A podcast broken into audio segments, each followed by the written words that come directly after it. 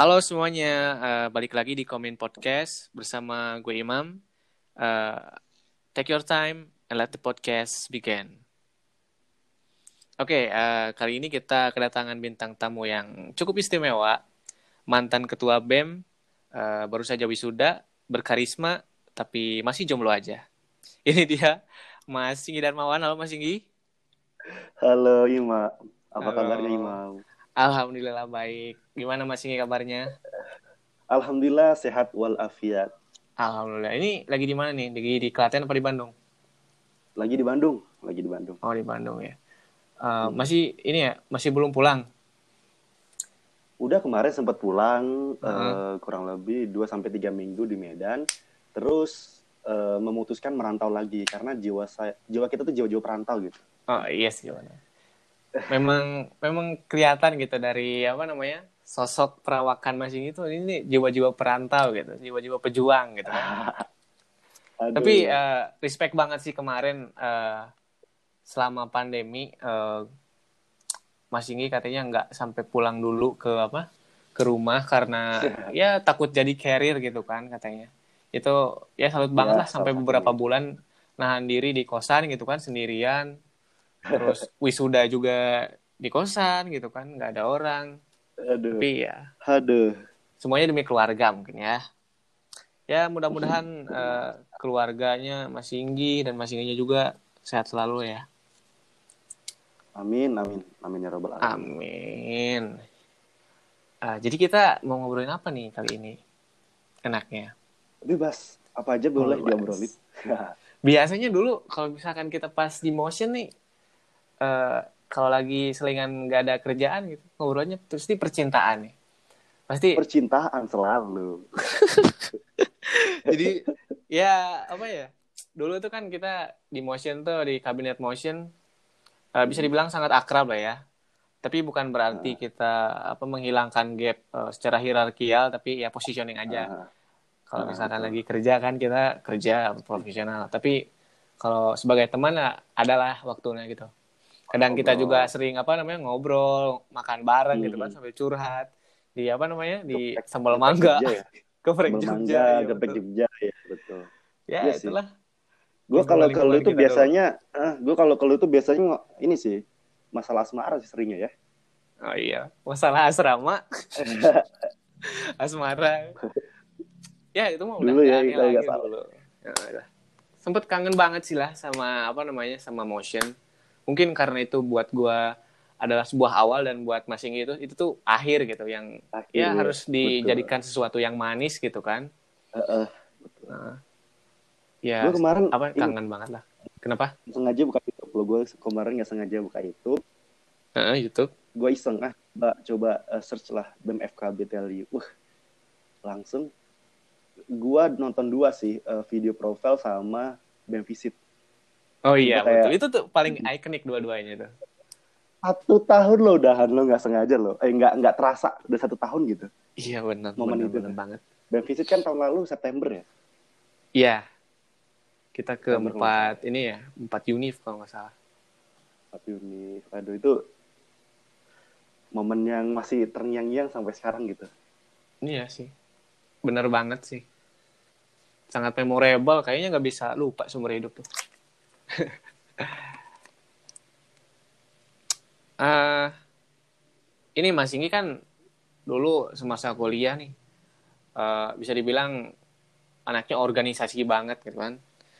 Dalam dari maba kali ya, dari maba udah mulai berorganisasi itu di BEM satu terus ada juga marketing crew tuh.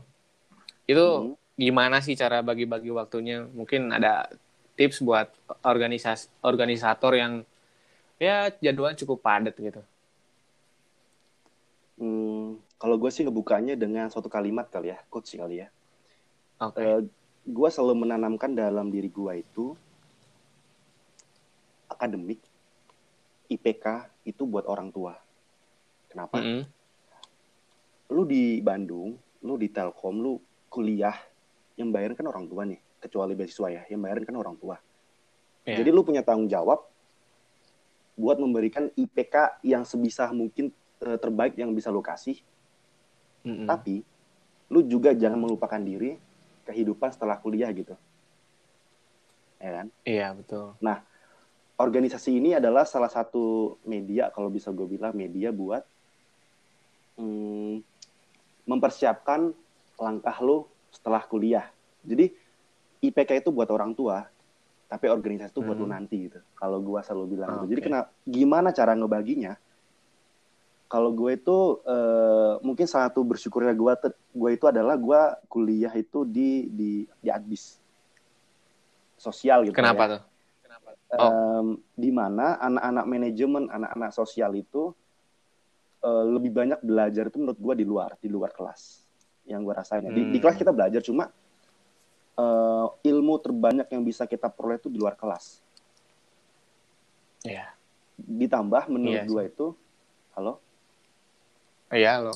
Halo. Ditambah uh, menurut gue itu di anak-anak manajemen itu sedikit lebih santai daripada anak teknik. Jadi uh, gue juga pernah jadi anak teknik selama setahun nih. Pernah. Oh, Ketika gitu. 2015 sempat di D3 Teknik Informatika, cuma IP gue hancur-hancuran di situ. Tapi gue bisa, sosial gue bagus. IP gue hancur-hancuran. Uh. Karena nggak seimbang, akhirnya gue memutuskan buat oke okay, gue harus berani pergi nih karena gue juga dulu tuh nggak punya jawaban mau jadi apa gitu kan setelah itu gue pindah ke Adbis gue harus bisa menyeimbangkan antara IPK dengan organisasi gitu hmm, okay. dengan the sebenarnya nggak bisa imbang-imbang banget tapi ada yang bisa lu korbanin dari itu gitu. Kalau gue yang, gue korbanin dua. Yang pertama itu adalah uh, waktu tidur. Hmm. Yang kedua itu waktu bersenang-senang. Dua itu sih kalau menurut gua. Waktu tidur ya kalau orang normal mungkin tidur jam 9, jam 10 bangun pagi. Kalau gua hmm. mungkin ya apalagi ketika 2018 2019 itu gua udah mulai jarang tidur di bawah jam 12 biasa jam 12 ke atas. Kalau ada kelas pagi ya bangun. Hmm. kadang juga nggak mas apa ya kadang juga tuh gue sengaja tidur di di di kosan teman agar apa hmm. biar bisa dibangunin kayak misalnya nih gue tidur jam 3 nih kuliah setengah yeah. tujuh ada bisa bangunin gitu karena hmm. ya jadi organisator keren dengan posisi tertinggi tapi kalau nilai kita hancur-hancuran juga kayak aneh gitu menurut, menurut gue ya kalau kalau gue pribadi gitu yeah. salah cuma uh, tanggung jawab kita ke orang tua nggak ada gitu jadi kalau seimbang banget semua kompet nggak akan bisa tapi kalau dari gue ada dua hal yang bisa lu korbanin yaitu uh, waktu tidur dan waktu bersenang-senang. Kalau tadi tidur udah, kalau waktu bersenang-senang itu lebih kepada uh, lu kurang waktu buat hangout pacar lu atau mm -hmm. um, apa ya waktu yang buat lu refreshing itu ada refreshing ada harus itu perlu cuma nggak sebanyak yang orang lain punya gitu gitu sih iya yeah, iya yeah. kalau pengalaman gue gitu sih ya bisa disimpulkan kalau apa namanya waktu untuk berorganisasi dan kuliah itu sama sama penting lah ya tapi ya sama-sama penting tapi mau cerita sedikit aja sih dulu gue tuh sejak SMA mungkin hmm. uh, tipe hmm. orangnya tuh kan ada ini ya ada istilah uh, do what you love and love what you do kan yes I agree I agree nah mm -mm. Nah, gue tuh dari dulu dari SMA tuh hmm. tipikal yang uh, love what you do. Jadi melakukan apa yang gue seneng gitu. Jadi gini ceritanya tuh dulu gue dari SMA tuh karena ini apa namanya? Gue tuh anak bela diri ya, hmm. anak bela diri. Terus uh, ada ada istilahnya kayak gini. Uh, gue sakit nggak masuk sekolah, tapi sorenya latihan bela diri gue datang. kayak gitu dan bener, bener. ini tuh uh, ini jangan ditiru ya hmm. tapi ini ya sharing aja buat mungkin buat pembelajaran teman-teman uh-huh. kemarin pas di motion pun uh, ya sama kasusnya kayak gitu. Jadi hati gue itu 100% malah ke BEM bukan ke kuliah. Makanya sempet di semester mungkin semester 5 ya kalau nggak salah. Semester 5 IPK gue sampai ya agak turun lah gitu. Karena lebih dia lebih seneng kerja di BEM gitu. Setiap hari mainnya sekre sekre sekre sekre gitu kan. Terus apa namanya uh, bikin proyekan kan sama Kak Cesa sama Ansi kan yang segala. Ya bisa dibilang tapi apa ya itu tuh ngasih uh, impact yang mungkin nggak bisa didapetin di apa ya di dunia kuliah gitu. Itu tuh cuman bisa didapetin di organisasi aja kayak uh, lebih ke kualitas diri sih. Kayak jadi disiplin waktu kan. Mm -hmm. Terus lebih apa ya? Lebih tahu bagaimana cara berkomunika berkomunikasi dengan uh, atasan. Nah, yang kayak gitu-gitunya tuh dapat gitu untungnya tuh alhamdulillahnya. Kayak gitu. Kalau tadi lu bilang uh, lu pagi sempat apa tadi sakit ya?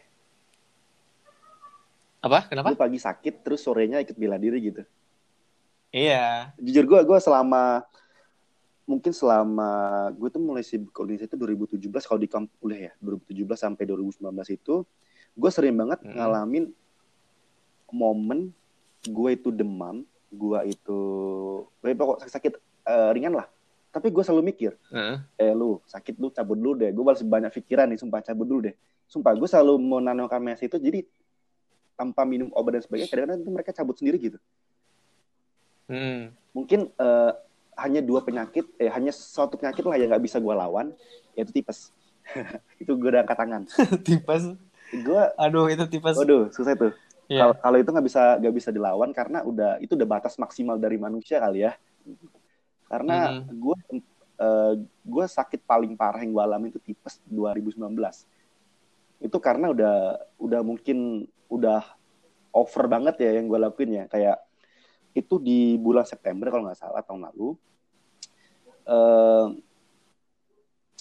apa namanya pagi dini hari gue tuh dari malam dari ma dari maghrib lah gitu gue ngerjain bab satu skripsi uh, gue baru tidur jam 2 dua dini hari kalau nggak salah itu gue sengaja hmm. itu gue sengaja beres ngejar skripsi gue cabut ke salah satu teman kosan gue ke tempat si Ewok uh, gue minta dia deh Wok tolong nanti bangunin gue jam empat atau setengah lima gitu gue mau cabut ke Karawak ada hmm. ada kerjaan ke sana gitu di SMA berapa gitu oke okay.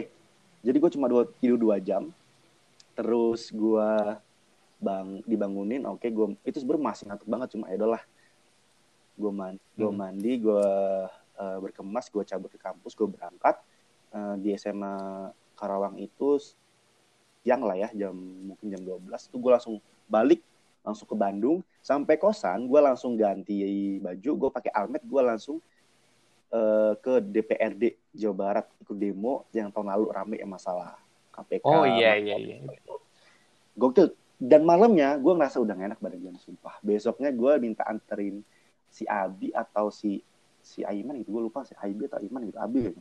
gue ke sana dan hmm. dites itu hampir banget tipes jadi kalau kata dokter di Muhammadiyah itu ya kalau kalau nah. kalau gue selama tiga hari itu uh, masih masih kayak gini atau lebih parah lu harus, harus dirawat gitu jadi kan gue disuruh dirawat ya cuma gue nggak mau gitu karena hmm. Uh, eh, gue mikir gue uh, minggu depan tuh ada BEM visit terus kalau ada apa-apa misalnya mm -hmm. dan sebagainya ribet ya akhirnya gue di kosan yeah.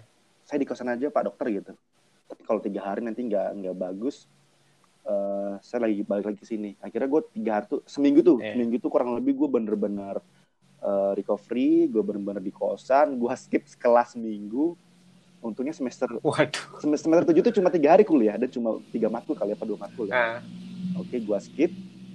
Yang mau minta tanya dan sebagainya itu ya gue suruh ke kamar gitu. Ke kosan gue jadi gue bener-bener gue itu harus istirahat buat biar bisa ikut BEM visit gitu. Saya kan? BEM visit malahan yeah. ya pas pas BEM visit itu kalau ada yang sadar gue pas berdiri itu tangan gue masih gemeter gitu. Kaki gue tuh masih deret.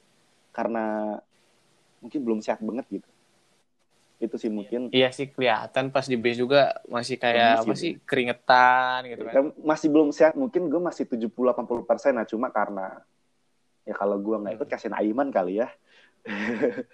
Iya iyalah kasihan Aiman.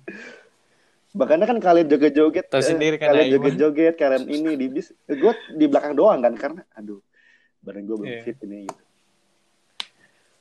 coba aja kalau lagi fit itu waduh nggak bakal kalah itu pasti joget-joget karena itu dangdut kan momen terakhir ya gue nggak dapetin itu lagi gitu iya bener sih dan dan sayangnya tuh ya sekarang BEM visitnya nggak kayak tahun kemarin gitu. Oh iya, mau gimana lagi? Kan ada corona cuy, susah hmm. gitu kan. di dilawan Iya. gitu Tapi ya at least alhamdulillah pernah pernah Hmm. nyobain gitu gimana uh, visit pas kemarin kan. Gimana serunya gitu. kenang-kenangan lah gitu Iya. Eh, jadi selama apa namanya? Selama masa-masa kuliah nih, Heeh. kan Mas Gini banyak ikut organisasi, banyak ikut kegiatan sana sini. Mm. Kira-kira ada ini nggak pengalaman-pengalaman menarik gitu yang bisa di share gitu kan, buat teman-teman, siapa tahu bisa menginspirasi.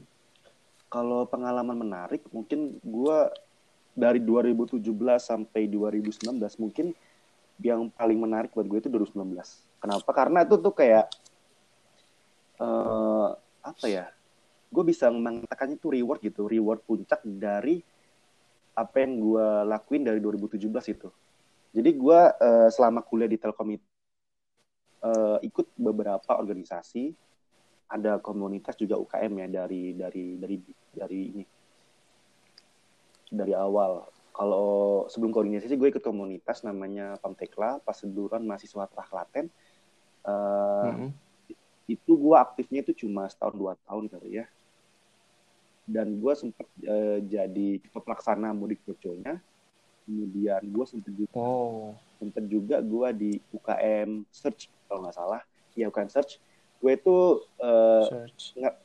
ikut UKM Search tuh cuma pengen ngerasain tangannya lomba gitu jadi se- sebenarnya ini Oh ya, iya iya iya. gue itu dari SD sampai SMA itu anak lomba bukan anak organisasi gitu sebenarnya Hmm, Gua- iya iya. mulai ikut organisasi itu eh, dari SMA. Gue ikut organisasi dari SMA dikarenakan salah satu alasan. Gue ngerasa gue nggak punya temen gitu. Maksudnya tuh temen temen di luar temen gue yang anak lomba gitu. Kalau kalau Mm-mm. Iya iya. kalau sekolah itu kan atau kuliah mungkin sekolah lah itu temen itu kebagi-bagi ada temen nongkrong ada temen lomba ada temen jadi kebagi-bagi dan biasanya orang pinter tuh bergabung dengan orang pinter orang yang bandel dengan bandel yang kayak gitu gitulah jadi kayak ada kotak-kotak Hmm. itu yang gue tuh pengen gue nggak berteman dengan orang kayak gini doang gitu. Dengan yang lain juga. Nah masuk kuliah eh masuk SMA Iya iya. masuk SMA akhirnya gue memutuskan oke gue harus join osis nih. Gue harus join osis gimana pun caranya gue amat malah ya gue tuh saking saking polosnya gue tuh sempet nyalon ketua osis meskipun kalah. Meskipun kalah. Osis Nggak apa-apa. terus gue juga sempet eh, nyobain jadi ketua kelas mungkin momen-momen awal-awal gue organisasi itu SMA sih osis terus gue sempet ikut rohis ya lo nggak salah Eh, Oh, keagamaan gitu ya? Mm-mm, tapi gue cuma ikut jadi staff-staffnya doang gitu lah. Terus juga sempat ikut ini Oke. em, apa eh, kayak dia kayak ekskul perpustakaan gitu lah.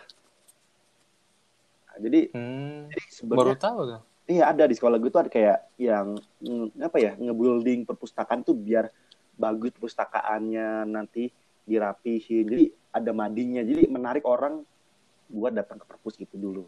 Jadi eh, SMA itu gue mulai sedikit belajar bertemu dengan banyak orang gitu kayak beda pemikiran dan sebagainya. Hmm. Dan gue malah senang oke Iya. ternyata hidup di luar kebiasaan gue yang hanya akademik akademik dan akademik itu ternyata lebih menyenangkan menurut gue gitu. Menjadi orang Iya, paling iya. pintar di kelas itu seru cuma ketika lo menjadi orang lebih bermanfaat itu lebih menyenangkan gitu kalau menurut gue gitu. Ba- rasa senangnya itu nggak nggak dirasain sendirian gitu. Hmm. Iya iya. Itu keren sih, itu keren sih. Menjadi orang paling pintar di Itu kelas, menyenangkan seru memang gitu. Cuma menyenangkan. eh, itu Tapi eh, menjadi orang itu bermanfaat lebih menyenangkan.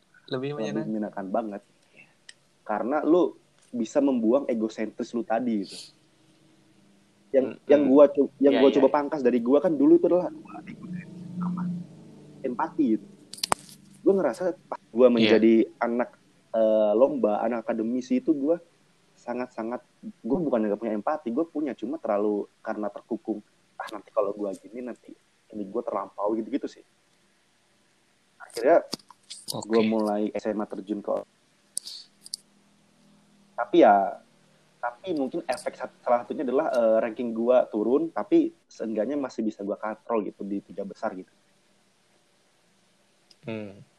terus okay. cara kuliah tadi setelah uh, search gue juga cuma beberapa tahun itulah aktif karena gue emang kuliah itu memang fokusnya pengen pengen organisasi banget karena gue ingin uh, ngedapetin sesuatu yang lebih dari yang lain kayak kalau ilmu akademisi ilmu ilmu lomba itu kayak gue bukan yang sombong ya gue udah dari SD kayak kadang yang gue rasa ya lomba itu ngebuat lu malah iya kompetitif cuma um, apa kayak ada rasa-rasa sombong menurut gue gue rasa kayak ada sombong oke okay. ketika terjun ke organisasi lu bisa ngeliat orang dengan banyak sudut pandang ya.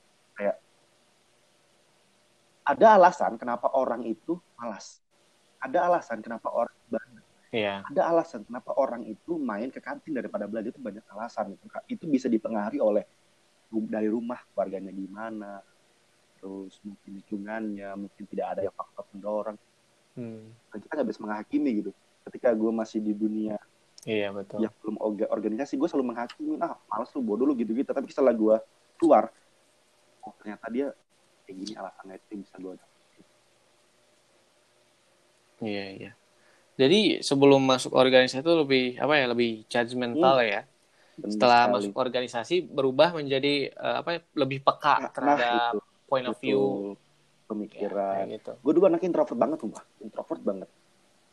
Gue kayak tapi bagus sih itu jadi apa ya jadi jadi toleransinya lebih bagus uh, gitu kan makanya gue kadang dengan itu tuh dengan malah orang tua gue juga kadang heran ya anak kenapa di kampus bisa kayak gini padahal dulu yang aktivitas gue ya sekolah perpustakaan hmm. belajar pulang dari uh, sekolah uh, bimbel udah muter gitu doang gitu nggak yeah. nggak bukan dunia dunia yang uh, dengan banyak pertemanan gitu tapi uh, ini mas yang gue penasaran penasaran uh, dibandingkan dengan anak eh, anak-anak di organisasi hmm. nih di bem misalkan di satu kabinet lu lebih dekat sama anak kelas apa sama anak-anak bem um, kalau kalau kan gue tiga tahun di bem ya kalau yang gue rasa ya ya yeah. dua tahun pertama gue dekat sama anak kelas. Tahun terakhir, hmm. bukannya gue nggak mau deket ya. Uh, apa ya, padatnya jadwal yang gue punya itu kayak jadi teman-teman kelas gue, gue kayak memahami gitu gue tuh lebih banyak habis di di, di bem jadi uh, gue lebih dekat sama sama anak yang kalau pas tahun terakhir di di bem ya lebih dekat sama anak-anak bem hmm uh, meskipun job itu banyak eksternal tapi gue senang aja kalau kalau ngobrol sama staff gitu kayak sama staff ada permasalahan apa uh, sama di eh, beberapa staff itu berani kayak curhat misal nih di sekitar itu cuma gue atau bertiga atau berdua lah sama staff gue suka nyentilin hmm. gimana sama ini jadi kayak kadang uh, akhirnya lepas uh, cerita tentang sama si A ada sama B, B. jadi um, apa ya hmm gua uh, apa ya ketua sama staff itu emang ada jarak uh, hierarki ya cuma di, di luar job di luar kerjaan nah.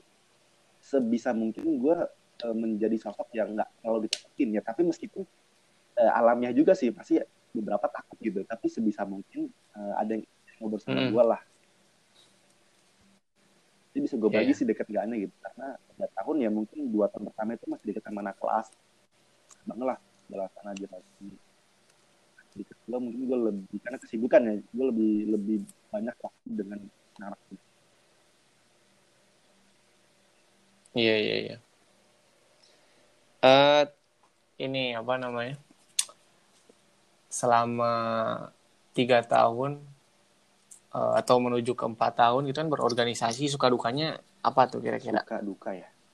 Hmm suka duka berorganisasi gitu kan siapa tahu ya contohnya yang tadi kan bisa sampai sakit tapi apa namanya kewajiban tetap harus okay. dipenuhi kan kalau gitu. sukanya mungkin gue lebih ke ke link lah ke jaringan ya karena tiga tahun yang gue rasa ya gue itu bisa lebih deket banyak deket lah dengan dosen tinggi atasan atau rekan-rekan organisasi hmm. lainnya kayak dari tua hima tua bem lain.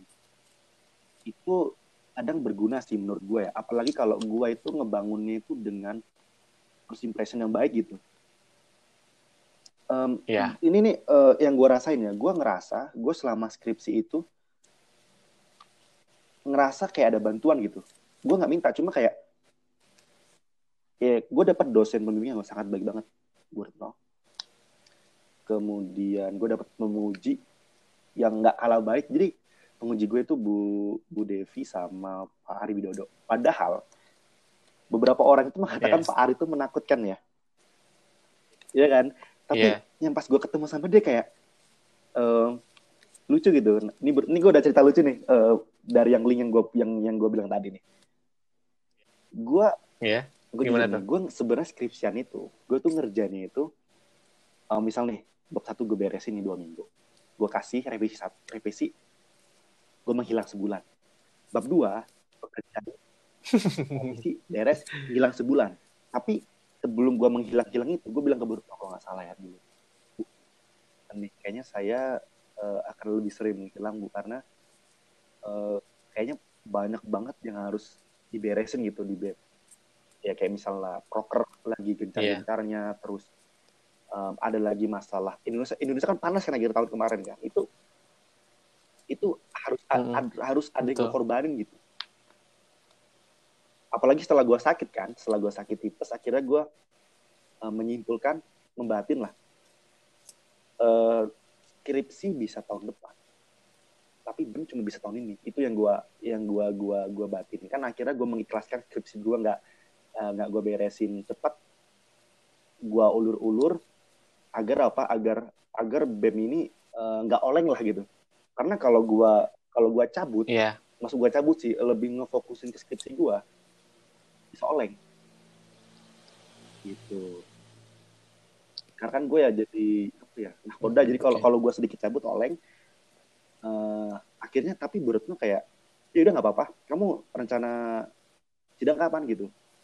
Ya, tahun depan aja bu. Nggak apa-apa bu gitu.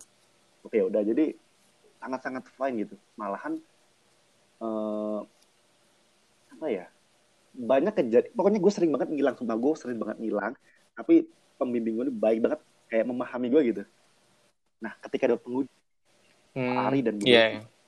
gue kaget uh, di DE itu kan gak nggak munculin nama ya kalau kalau uh, apa upload DE ya. Kayak apa nah kayak ketika lu daftar DE lo itu tidak mencantumkan nama cuma proposal skripsi doang. Nah itu itu um, gue dapat nilai apa ya? Bukan Allah di bawah itu.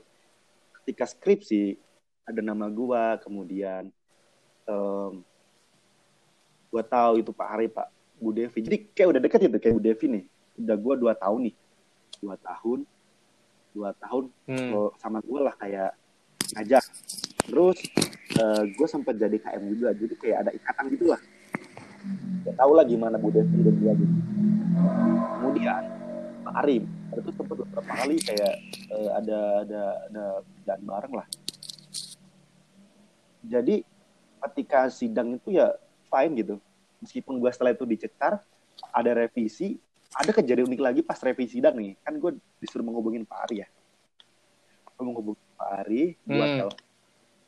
Satu jam cuy sebenarnya kita itu lama banget kalau penguji ke teleponan dan kita tuh tidak membahas masalah skripsi kita membahas masalah apa tuh Aduh, percintaan lagi. Karena sini tuh ngomongin Enggak. percintaan Mas Enggak. Jadi gue adalah uh, Alda. Jadi 2020 tuh gue lebih lebih banyak dikali ke gue ke dalam percintaan ya. Jadi uh, eh, gue ditanya nih ke Pak Ari, lu ke mana aja nih? Kok ngilang segini. Gue jujur pak ada masalah baru akhirnya gue cerita gue curhat uh, di ya, beliau itu kayak memberikan saran selalu jadi setelah ujung pak gimana revisi saya? Aman langsung daftar. Eh langsung upload. Yakin pak. Iya aman. Tuh kayak sumpah kayak ya Allah. Jujur ya malahan ketika gue bisa uh, eh, gue bukan sombong ketika gue bisa dapat nilai yang bagus ketika sidak dan malah bisa kumlat itu kayak gue tuh kaget ini um, gue mungkin gue tapi gue ngerasa, ngerasa di satu titik ini adalah salah satu reward uh, dari apa yang gue kerjain tiga tahun gitu. Jadi ketika lu apa ya uh, kuantitas lu di organisasi itu kadang nggak bisa uh, membuat tuh menjadi kualitas tapi ketika bangunnya secara baik lu bisa ngedapatin kayak kualitas itu nanti suatu saat gitu. Kayak ada sesuatu yang lu dapetin. Makanya ketika gue ngerjain skripsi ini kayak hmm. kayak bermain gitu kayak bercanda gitu. Tapi ketika di ujung kayak kayak kaget gitu. Itu mungkin beberapa manfaat yang gue dapetin hmm. di, di organisasi ini sih dari link tadi. Mana perasaan uh, bapak hmm. ibu dosen terhadap gue cuma yang gue rasa mereka ada baik ke gue gitu. Di luar mungkin gue uh, yeah, yeah. masih banyak kurang deskripsi gue kemarin gitu kalau bicara duka mungkin lebih ke lelah sih. Lelah kenapa? Lelah, lelah, ya? lelah ya? itu bisa kayak kurang tidur, mental dan sebagainya. Karena yang gue rasa ya, lu mungkin keras juga. Organisator tuh nggak digaji. Ya enggak sih? Kita nggak digaji. Iya, betul. kita malah mengeluarkan budget. ya enggak? Kadang gue ya. di satu titik itu gue kayak uang bulanan itu buat uh, menyuplai hal itu gitu. Kayak akhirnya gue makan. Ya kalau lu masih ingat di Getek Jojo itu ada paket yang namanya satu satu satu lima ribu. Itu hanya orang, orang tertentu yang tahu itu. Itu gua, paketan gua tersembunyi. banget bukan sih kayak kalau gua nih itu pas kabel sih karena um, uang gue tuh nggak tahu ke mana aja kayak oh ini kurang oh ini kurang. Ini kayak masukin masukin. Akhirnya gue gue kayak nggak makan yang enak-enak deh. Gue dikasih segini akhirnya mencari tempat hmm. yang lebih murah. Oke ah satu satu. Yang lima ribu. Ya gitu. Udah Aduh. udah nggak di kita mengeluarkan duit. Tapi itu kadang kayak masih ada gitu ngecati nggak sih? Ya kayak iya. kayak apa ya, kayak nggak tahu gitu kayak ya tapi kita nggak bisa nggak bisa ngejudge dia karena dia emang tidak tidak di posisi kita. Tapi ketika gue pernah di di luar band hmm. kemudian kita gue pernah juga di posisi dalam jadi kayak ya udah ini resiko gue gitu. Ketika gue berani terjun ke sini ya ini resikonya gitu. Iya. Tapi uh, ini ya jadi gue tuh pernah mikirin juga uh, karena gue sekarang uh, alhamdulillahnya udah naik jabatan hmm. jadi kepala departemen gitu kan. Terus uh, terlebih karena kita kabinetnya online gitu kan bonding uh, dari kepala departemen departemen ke apa namanya ke staff tuh kan agak ini ya agak sedikit lebih renggang daripada tahun kemarin karena frekuensi tatap muka kita tuh hmm. minim banget gitu kan. Terus uh, eh, gue mikir kan ini gimana cara bikin anak-anak tuh stay sedangkan mereka tuh nggak digaji gitu kan tapi ternyata uh, ada sesuatu yang gue temukan uh, yaitu jawabannya bukan mereka yang nggak digaji tapi mereka nggak dikasih materi tapi mereka tuh tetap punya gaji. Gajinya apa? Ketika mereka keluar jebol jadi jebolan dari BEM ini, mereka tuh menjadi seorang yang baru gitu. Hmm. Nah, gajinya ini tergantung dari kerja mereka. Nah, uh, kayak integritas, terus apa ya namanya totalitas, loyalitas segala macamnya nanti tuh pas mereka keluar dari BEM, mereka tuh menjadi seseorang yang ya lebih baik lah. Hmm. Itu nah. sih yang aing pikirin dan aing rasain dulu mungkin gue nambahin sih kayak apa ya oke okay, uh, eh, beberapa orang tuh ngatain kayak buat apa sih di organisasi buat apa sih jadi panitia lu udah ngeluarin duit yeah. lu nggak dapet duit itu itu tipikal ya gue nggak nyalain nggak nyalain manusia-manusia seperti itu ya orang-orang seperti itu. Karena ya hidup hanya untuk mengukur ya apa ya materialistis gitu ya materialistas gitu ya. Tapi gue ngerasa kayak mm uh, organisasi ataupun kepanitiaan itu kalau lu bener-bener serius di situ lu akan ngedapetin sesuatu yang gak lu duga-duga dua tiga tahun setelahnya gitu. Mungkin salah satu hal yang bisa gue bilang adalah gue iya, benar. Kalau kalau mungkin gue hanya jadi manusia kupu-kupu kupu apa ya uh, pemahaman dosen terhadap gue itu mungkin beda gitu. Sih? Itu kayak yeah. kadang kayak ya ataupun nilai lagi lah uh, mungkin uh, 10 tahun lagi lah. Gue nggak kita nggak tahu kalau um, apa ya orang orang-orang yang pernah kerja sama sama kita di di zaman kuliah di organisasi itu adalah ya kan? Itu tuh hal-hal yang nggak akan bisa kita duga gitu. Ya meskipun kita harus ngebantu itu dulu dengan yeah. dengan banyak hal dengan keringat dengan apa gitu. Ya bener kata lu tadi asal kita tuh terjun di organisasi itu serius gitu. Nggak hanya terjun dengan nggak hanya ngarepin sertifikat nggak hanya buat pansos ya nggak sih? Betul. Ya tapi ya niatnya untuk berkembang untuk mengabdi kan. Kadang ini ya ada ada ada aja teman yang nanya e, mam kalau lu ditanya lu bangga gak jadi anak bem terus gue itu selalu menjawab e, gue bukan lebih apa ya bukannya merasa bangga tapi gue lebih merasa ke bertanggung jawab gitu. Bertanggung jawab untuk melayani kalian e, yang artinya apa ya namanya e, jabatan itu bukan sesuatu yang yang hmm. mungkin harus dibanggakan, tapi yang harus dipertanggungjawabkan gitu. Seperti itu sih. Hmm, tapi gue ada cerita menarik sih perihal organisasi ya. Jadi uh, mungkin yeah. sebelum 2019 gue tuh sebenarnya bingung mau jadi apa setelah ini gitu kan. Jujur gue tuh bingung kayak gue mau jadi seorang pebisnis kah? Gue akan menjadi seorang pegawai salah satu perusahaan ternama kah? Jadi apa gitu? Akhirnya setelah gue masuk organisasi sampai tiga tahun bener-bener gue ngerasain ya kalau bisa gue bilang itu panjang mungkin kalau gue buat buku itu mungkin uh, buku tiga ratus halaman kali ya kayak gimana gue ketika jadi staff kerjaan banyak hal yang kayak gue juga bingung dulu kenapa nih gue disuruh apa aja mau gitu ya pas jadi staff ya jadi kadet gue kayak gimana ngerasain oke okay, ternyata yeah. uh, ada rasa seru gitu ketika uh, kita punya staff. Terus kita ngembangkan mereka. Karena cara orang ngembangin itu beda-beda ya. Kalau ada dengan dengan cara disiplin ada dengan cara keluargaan itu beda-beda. Sampai menjadi seorang ketua ya, betul. yang nggak hanya satu departemen tapi banyak departemen plus eksternal. Nah ini nih. Hangat sekali deh kan? Kayak lu udah mikirin ngestabilin lu nggak hanya ngestabilin internal lu tapi juga ngademin eksternal. Uh, terus ketika gue yeah. udah melampauin udah ngejalanin itu semua akhirnya gue berpikiran oke okay, gue sekarang udah lebih jelas sih mau jadi apa. Jadi gue sempat nonton salah satu YouTube uh, apa ya video apa ya?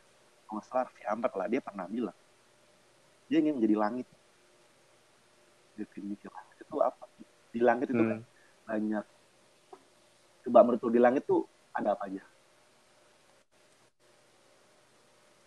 ada bintang, ada, ada bulan, ada hujan awan, matahari, ada apa pun itu. Wangi. Nah, um, hmm. jadi ketika yeah. lo ketika dia memilih menjadi langit, maka dia memilih untuk apa ya? Uh, merelakan dirinya untuk diisi oleh banyak figur gitu kayak kayak apa ya? Hmm. Kalau gue itu mengandak, menandakannya itu kayak lu banyak berguna buat orang gitu. Jadi ketika gue oke, okay, gue lulus, gue apa ya? Gue memutuskan untuk menjadi langit yang yang apa ya yang bisa dibilang itu masuk salah satu grup dengan Raffi Ahmad gitu.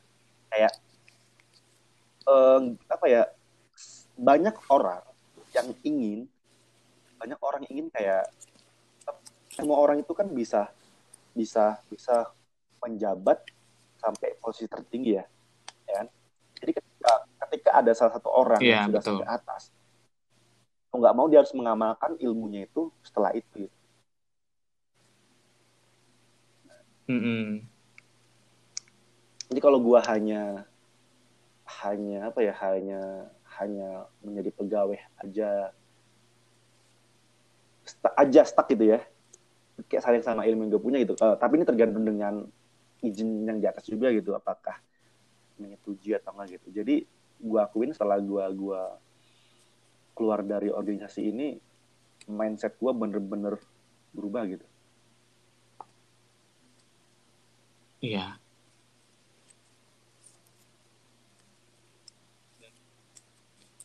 dan apa ya itu tuh hal yang sama gue rasain dulu pas keluar dari motion. Walaupun ya dulu cuman ya sekedar jadi staff lah ya. Tapi uh, di samping itu gue jadi ketua di komunitas gue alhamdulillah dulunya. Uh, dan selama satu tahun gue menjabat sebagai ketua alhamdulillahnya bisa apa ya bisa balance lah ya antara organisasi gue sama bem gitu. Tapi gue gak pernah apa ya istilahnya uh, membedakan secara apa ya secara sentimen mungkin. Ah gua mah di BEM sebagai staff di sini sebagai ketua. Tapi apa ya lebih mempertimbangkan ke tingkat urgensinya aja sih. Kalau misalkan uh, mungkin lebih dibutuhkan di organisasi gua sebagai ketua gue bakal apa ya untuk memilih lebih ke sana gitu apabila di, dihadapkan kepada dua pilihan gitu antara BEM atau organisasi gua kayak gitu. Um, mungkin gue nambahin ke ini sih ada yang gue pengen tambahin. Jadi ada satu sindrom ya ada satu sindrom ketika seseorang sudah pernah mencapai titik tertinggi dari satu jabatan dan kemudian dilepas dari jabatan itu ada sindrom yang namanya hmm. sindrom kekuasaan atau apa gitu dan ini tuh sebenarnya berbahaya, berbahaya gitu kayak gue nih misal nih gue kan udah turun nih hmm. gue sekarang bisa mengatakan gue seorang yeah. pengangguran seorang rakyat biasa gitu kan berarti posisi gue tuh turun lagi dong kayak kembali ke nol gak sih yeah. kembali ke nol meskipun meskipun gue pernah mm -hmm. di masa jaya bisa dibilang tapi ketika gue di posisi sekarang ya udah berarti gue uh, apa ya nggak boleh mengeluh ya usaha lagi dari nol uh, menjalani hidup. Mm. oh nanti semisal dikasih satu amanah buat naik lagi itu reward gitu. Jadi apa yang gue rasa tuh yeah. banyak kesalahan orang-orang di organisasi itu ngincer jabatan gitu yang gue rasa gitu. Sebenarnya nggak salah gitu. Sebenarnya nggak salah cuma iya benar yang selalu gue yang selalu gue lihat ya seorang yang mengincar itu malah malah nggak dapat biasanya yang gue lihat ya Hmm, seperti ini ya, seperti percintaan. Kalau lu terlalu ngincer, lu gak akan dapat. Tapi lu ketika lu udahlah ikhlas, lu di posisi yang sekarang lu ngerjain dengan hmm. maksimal. Ada aja jalan ada aja jalan menuju jabatan dengan cara apa pun gitu. Karena hmm. amanah tidak pernah salah pundak gitu. Yeah. Menurut gua gitu. Iya betul. Jadi istilahnya jangan apa ya menempatkan ya. uh, jabatan itu sebagai tujuan, tapi apa ya lebih ke reward aja sih. Kita fokus bekerja keras aja nanti uh, biarkan jabatan itu Hasil yang menghampiri kita perlu, sendiri. Gitu. Kan? Hasil itu perlu tapi kalau misalkan lebih penting. Iya uh -uh. betul proses. Fokus pada proses aja dulu, nanti hasil mah tidak akan mengkhianati dari proses itu sendiri. Gitu.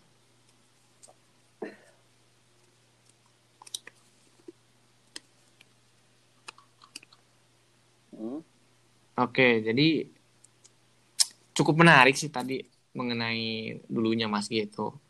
Orang yang introvert, kemudian di masa SMA hmm. mulai mencoba untuk membuka diri uh, terhadap orang lain, mencoba mengenal uh, apa namanya, mengenal orang-orang lain dengan hmm. kepribadian yang mungkin bermacam-macam. Tapi kalau misalkan dibandingkan sama gua dulu pas SMA tuh gua tuh anti organisasi mas, karena uh, gua tuh sama organisasi itu benci dengan sesuatu yang bernama senioritas. Nah, jadi uh, dulu tuh kan ekskul ya, ekskul, ekskul gitu kan. Ada ekskul uh, apa namanya? Ya katakanlah yang yang kental terhadap apa namanya? senioritas seperti yang rajin baris berbaris yang kayak gitu-gitu kan. Nah, dan apa sih kebetulan tuh kalau mereka latihan segala macem ngumpulkan kita tuh uh, sharing lapangan lah ya karena gue anak bela diri kita sharing lapangan jadi gue tuh lihat langsung gitu dan seketika tuh wah uh, apa namanya beda aja gitu feelingnya perasaannya kalau misalkan lihat osis terus apa namanya hmm. MPK yang kayak gitu tuh udah hilang hmm. hilang apa ya hilang hasrat hilang hasrat aja gitu nah pas masuk uh, kuliah pas masuk kuliah di semester awal di tahun awal tuh sebagai maba gue tuh nggak langsung terjun mencoba uh, ke organisasi tapi uh, sama aja sih organisasi cuma ini kepanitiaan gitu bentuknya. Jadi apa ya goalsnya tuh jangka pendek gitu kan beda sama organisasi.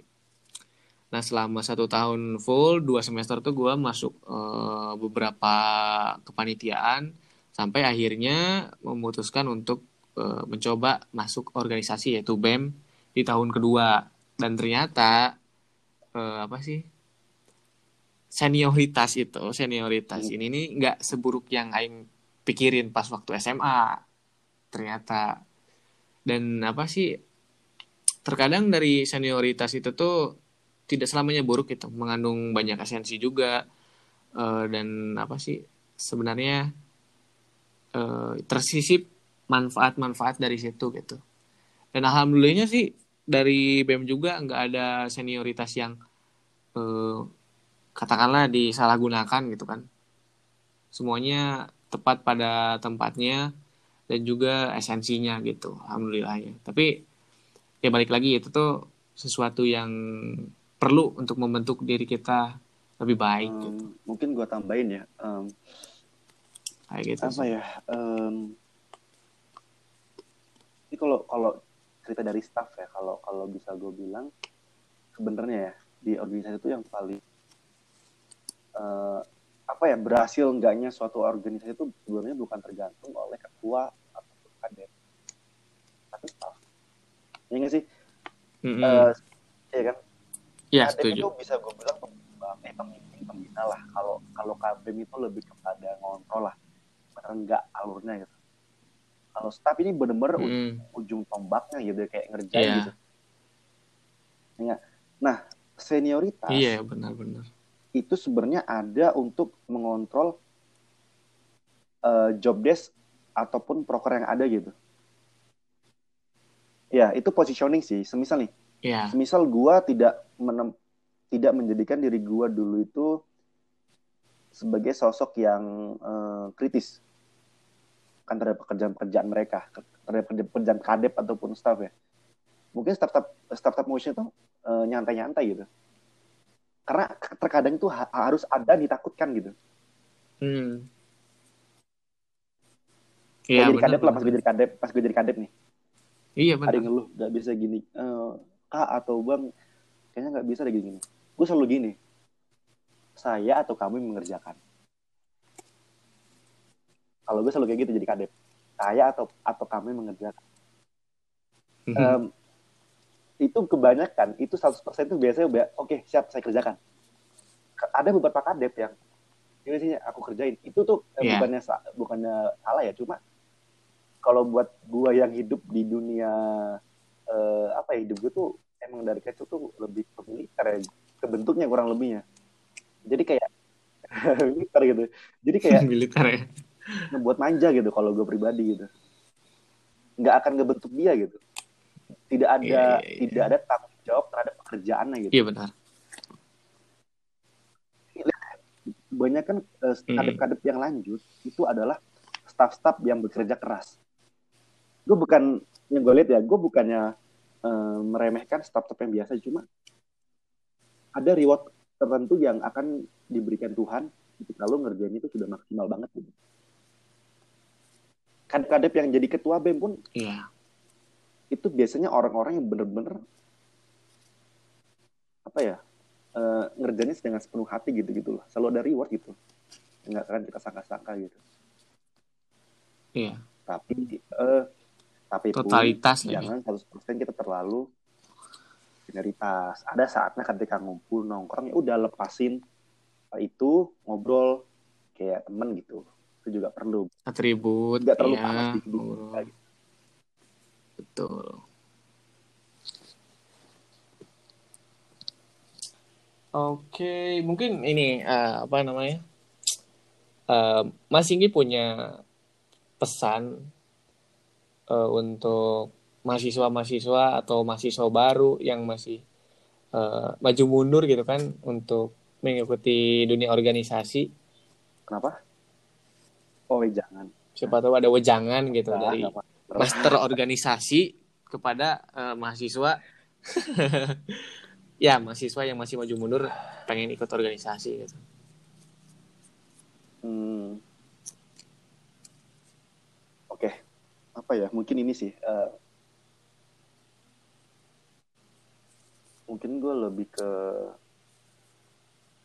akan ngasih uh, wejangan lebih ke ini.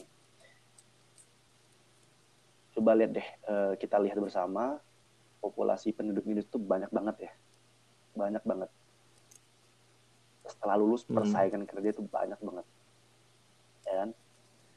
Um, kalau lu pengen masuk organisasi seperti yang gue bilang tadi kalau lu semua kalau kalian semua ingin masuk organisasi dengan landasan uh, pansos ataupun hal-hal yang kayak langsung terjabatan. Mending nggak usah kenapa? Mm isi hati dan kepala kalian tuh nggak akan serius gitu. Itu hanya terfokus kepada jabatan. Yang akan membuat kalian itu lupa pada hakikat organisasi sesungguhnya gitu. Tapi kalau di suatu hari kalian memimpikan yeah. mencita-citakan ingin menjadi langit di kemudian hari ingin mengekspor passion kalian dan siap mengerjakan apa pun gitu kan datanglah Tuhan itu akan memberikannya nanti suatu pekerjaan yang telah kalian terbuat saat jabat itu. Karena gini, eh, Pak Jokowi itu nggak mungkin jadi presiden tanpa kerja keras dari tukang kayu ya. Kalian semua nggak akan tahu Ronaldo, Cristiano Ronaldo yeah. tanpa usahanya di lapangan latihan yang datang ke latihan dua satu jam sebelum teman-temannya datang. Dan mungkin Naufal Syihab juga nggak mungkin jadi kabin atau mungkin Presma kalau dia itu nggak mau bekerja belajar ekstra saat menjadi staf angkatan nggak akan jadi. Ya nggak sih? Iya ya kan? betul. Betul karena nggak ada Semangat, juga gitu akan ada perubahan fisik saat kalian nanti di, di posisi paling tertinggi. Pasti berubah. Kita mungkin masih cabi masih lucu-lucu ini pasti yeah. bisa ketika jadi KB mungkin udah tua gitu. Kayak keriput gitulah berbeda gitu. Tapi itu akan sebanding dengan akal hmm. yang kalian punya gitu kalian akan bisa lebih bijak setelahnya gitu jadi kayak um, jalan jalan ninja okay. orang itu boleh berbeda-beda gitu kan tapi semangat dan konsep eh, tapi semangat sama konsistensinya itu jalan ninja paling utama konsistensi itu perlu banget sih jangan yeah. masuk semangat kalau orang Medan bilangnya anget-anget teh ayam lah gitu masuk habis itu udah loyo loyo loyo mm. gitu. Karena banyak orang ingin ke situ gitu jangan sia-siakan udah masuk Iya betul, betul banget. Mau sedikit nambahin juga. Jadi gue pernah baca buku dari uh, Thich judulnya tuh Anger ya. Jadi di situ tuh diterangkan bahwa ada satu apa ya subjudul We are what we eat gitu. Hmm. Jadi kita adalah apa yang kita makan. Uh, kita sebagai kita ya untuk umat muslim mengapa kita tuh nggak boleh makan babi karena e, dipercaya kalau kita makan babi nanti tuh ya itu akan seperti babi gitu maksudnya kayak jorok terus e, apa namanya ya jorok lah gitu kan kalau babi nah sama kalau berorganisasi juga kayak gitu apabila kita ingin masuk organisasi dengan niatan yang negatif katakanlah itu uh, berburu jabatan bukan untuk mengabdi nanti outputnya juga setelah kita ya, lulus kayak negatif yang di gitu. kayak yang di ini Senayan sama. Kayak gitu. Ya kan? Sama kan? Iya. Cuma itu kan? Yang Senayan sama betul sekali. Kalau udah pernah dapat gitu. Ya, itu itu udah hukum ya, alam itulah.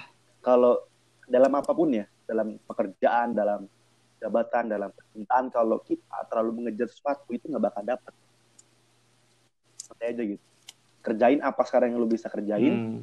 kalau udah waktunya lu pasti dapet hmm. fokus kuncinya proses. fokus pada proses Iya. Yeah. Oke, mungkin segitu aja dari uh, percakapan ya, kita. Udah satu jam ya? Ya Mas Ingi ya. Semoga. Iya nih udah 57 menit tepat tadi. Itu tuh belum diedit. Jadi uh, ya untuk mm-hmm. uh, episode 6 komen podcast cukup sekian dulu. Semoga mm-hmm. percakapan uh, kita Mas Ingi ya bisa menginspirasi teman-teman mungkin dan membuka insight teman-teman juga buat yang pengen uh, turun ke dunia organisasi uh, dan semoga apa ya memberikan manfaat lah untuk kehidupan teman-teman di masa yang akan datang. Sama-sama. Oke terima kasih uh, Mas Inggi ya udah uh, apa namanya jadi narasumber gitu kan jadi pembicara di Komin Podcast. Alhamdulillah akhirnya hmm. setelah sekian lama tidak Om Do akan menjadi apa namanya bintang tamu dari Komen Podcast. Udah dari jauh-jauh loh, dari awal kabinet time dibentuk. Mas Inggi nanti bikin ini Udah ya, mau turun, podcast. Iya siap. baru... Tapi ya baru bisa masuk di episode 6. iya nih, udah. Ya makanya disempetin dulu takutnya bilang, oh mana lu? Katanya nggak ada undangan. Kayaknya sekarang sempetin masih jam 7 ya? Iya udah download belum? Apa namanya anchornya? Udah katanya ya udah hmm. tadi langsung ini aja dikirim link kan. Oke mungkin segitu aja dulu Mas Iya terima kasih banget nih uh, untuk waktunya ya nanti untuk uh, gajinya lewat OVO ya dikirim sama Novel Siap ada gitu Novel Siap tolong dikirim untuk pembicara kita malam ini oke okay, uh, eh, mungkin sekian ya Mas Ki ya. Sama-sama. Uh, terima kasih banyak uh, buat teman-teman. Jangan lupa stay tune terus di Komen Podcast. Uh, tayang setiap hari Senin. Uh, dan jangan lupa untuk apa namanya like dan share. Oke Mas Ki ya. Udah dulu. Waalaikumsalam. Uh, wassalamualaikum warahmatullahi wabarakatuh.